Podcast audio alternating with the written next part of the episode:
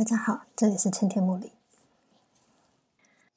我们从同样承继儒家、同样试图讲述性善的思想中庸，却出现了一个这样大的转折，把整个性善的难度或者它的实践的可能性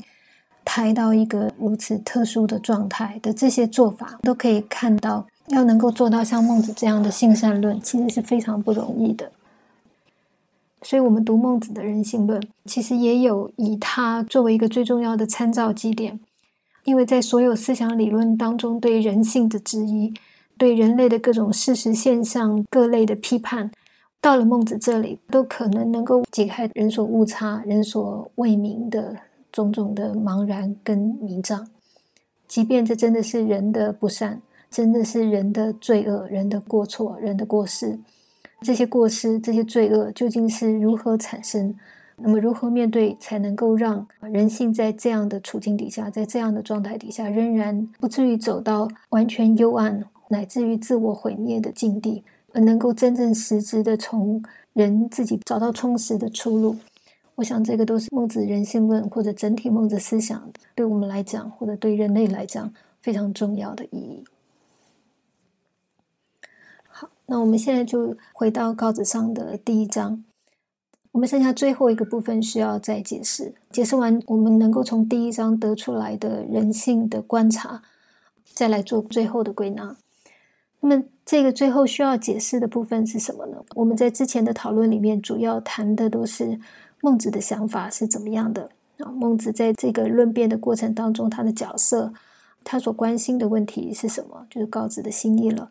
另外一方面，我们也谈到了告子的想法，或者当孟子提出这些疑问跟警示的时候，告子可能的心理活动或者心理对整个这个问题的观察是什么？换句话说，我们之前所讲的都是这个论辩的两造，这双方孟子跟告子他们的问题。那么，可是无论他们两个怎么想，或者在这个论辩过程当中，他们自己做了什么样的修正，或者怎么样的超越都好。这终究只是这两个个人的，这两个个人的主张，无无论做到一个怎么样的诚恳的，或者是良善的地步，终究只是孟子跟告子这两个人，跟我们要谈论的所谓人性，换句话说，非只是单个个人，而是人类全体的他们的性的这个问题，还是有非常大的距离。换句话说，我们之前的所有分析，顶多只能分析这两个人的思路。这两个人的心怀，可是并没有直接的呈现出人性本身究竟是怎么样的。我们一步步的脱除人性，不是完全是属于事实层面的，人性不是在单纯的这个善跟恶的，因为善跟恶这个两种现象都出现。我们在针对人性的讨论上，先前所做的只是把非观人性的部分，或者至少不是它的重要部分的这些层次。把它划清界限指出来而已。可是就人性自己本身，我们其实没有真正谈论。所以在最后这一讲里面，虽然人性究竟是怎么样的，或者人性究竟是善或者不善，不是在这一章里面孟子跟高子的讨论里面直接在言说的。可是作为人性论的讨论，它其实还是间接的反映了这个问题。那所以我们今天作为告子上第一章的最后一部分。我们就需要把这个最后真正直指人性，或者真正能够展现、呈示出人性究竟是怎么样的那个部分，即使它是间接的，我们都应该把它指认出来。好，那么哪一部分可以看到在告子跟孟子两个个人之外的其他有关于人类全体哈的人性的表现呢？有哪里有这样的线索呢？非常明显的就是最后面的这个率天下之人而获人义的这个天下之人，以及他们的作为、他们的反应。那我们从孟子的这个回答，以及孟子预言告子的说话会有这样的后果，而因此也能够让告子因为这个后果而对他自己的这个言说起到了一定的斟酌跟重新审视的可能性的话，那么我们大概可以非常简单的说。告子如果维持他原来的这个主张，这个言说他的子之言的话，而这个言说主张最终被所有人听到，所有听到的人都会因为他的这个说法，企而去惑人意。这个就是在第一章里面我们能够看到的有关于人类全体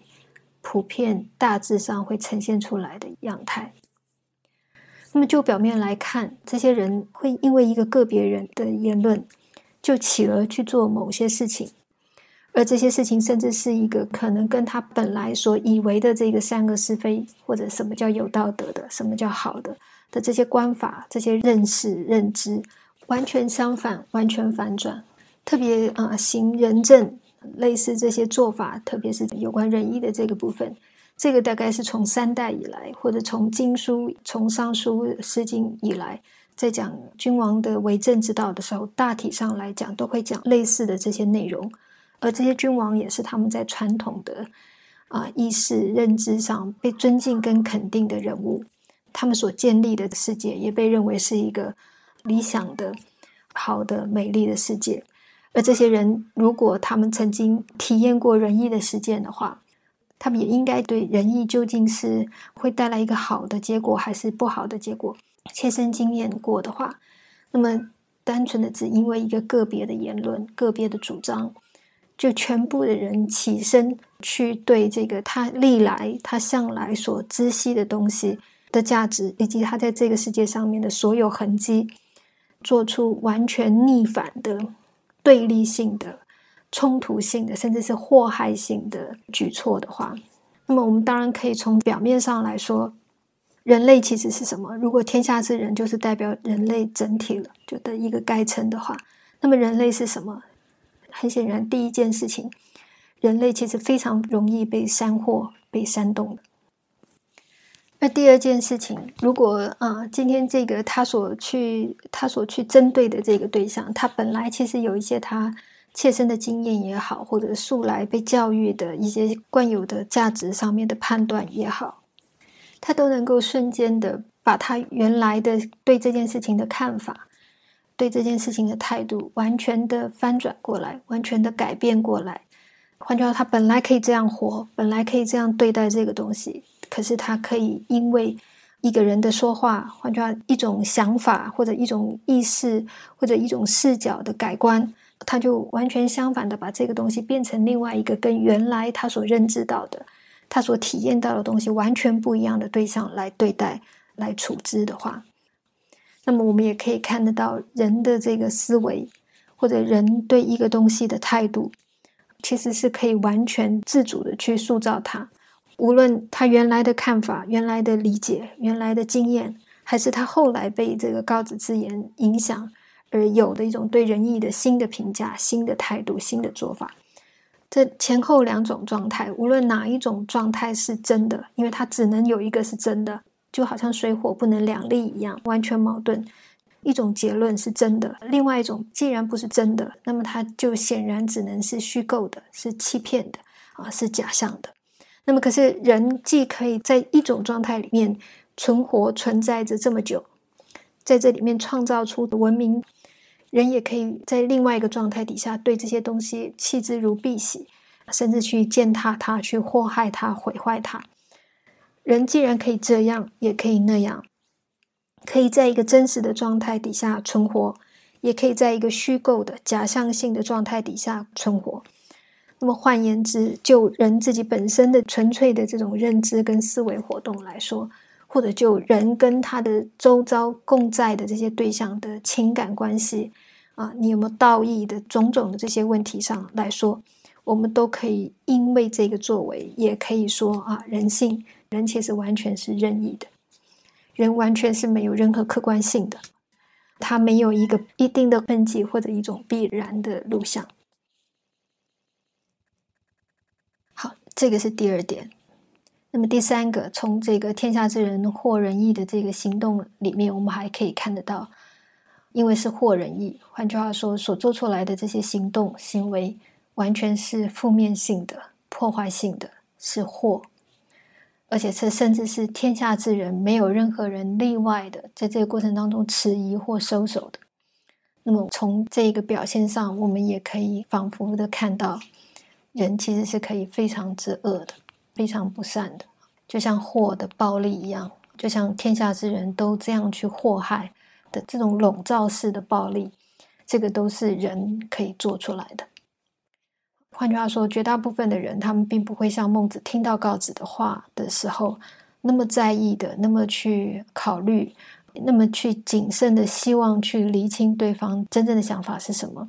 不会在对方说出这样的东西的时候就能够冷静，能够去设想今天究竟出了一个什么样的问题，今天的症结在哪里？人通常就是对方讲了些什么东西，如果你听得进啊，如果你听不进，当然你就完全置之不理了。可是如果你听得进，那么也不再做进一步的任何的审酌，他的话语里面影射着或者蕴含着或者期望你做出一个什么样的下一步的行动。我们就蜂拥的朝这个方向而去了。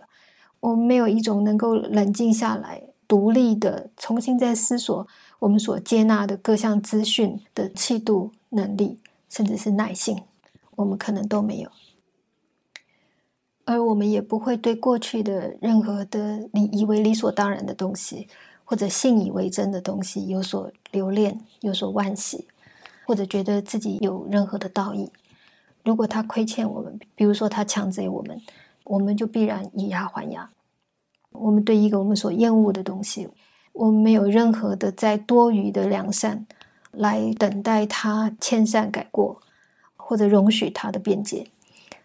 那么，面对任何的这种可能强贼我们的力量、规范我们的约束、各种各样我们所视为不当的、不善的、虚假的东西的时候，我们的做法。绝大部分都以对抗性的、破坏性的方式来面对它，即便付出多大的代价，毁灭掉、扬弃掉多少过往人类所持续努力到现在为止的这一切的积累，他们的心意，我们都嗤之以鼻，我们一概不顾。甚至于不只是对于过往的这些积累、过往的看法、过往的情谊，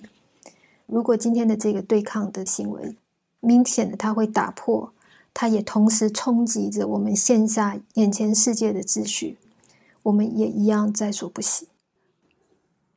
换句话说，我们唯一的做法、唯一的应对，只有负面，没有其他。或者更简明、更直接的说，当恶出现，当不善出现，我们会比它更恶、更不善。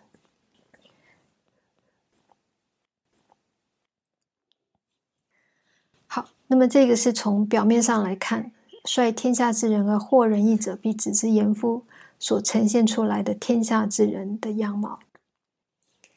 那就此来说，虽然我们可以理解天下之人为什么要这样做，因为仁义是一个强在他们本性的东西，所以在仁义上面所宣称的各种各样的良善，其实只是各种谎言、各种强制人们的力量而已。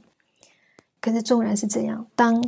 绝大多数的人都以这种瞬间、当下的盲目的行动、负面性的、不带任何情义的这个作为去毁弃他的对象。我们当然可能也就只能承认，人自己本身同样不善。这是我们一般看到、观察到人类其实是这样做事情的。啊，人类其实，在恶、在不善的面前，其实他也只是这样子而已。他只是在跟他求胜败、求胜负的对抗的，而一切是在所不惜的，是出自盲目的的话，我们一般对人的理解、对人的善恶的认定，我们很自然的会得到这样不善的结论。可是，事实是这样吗？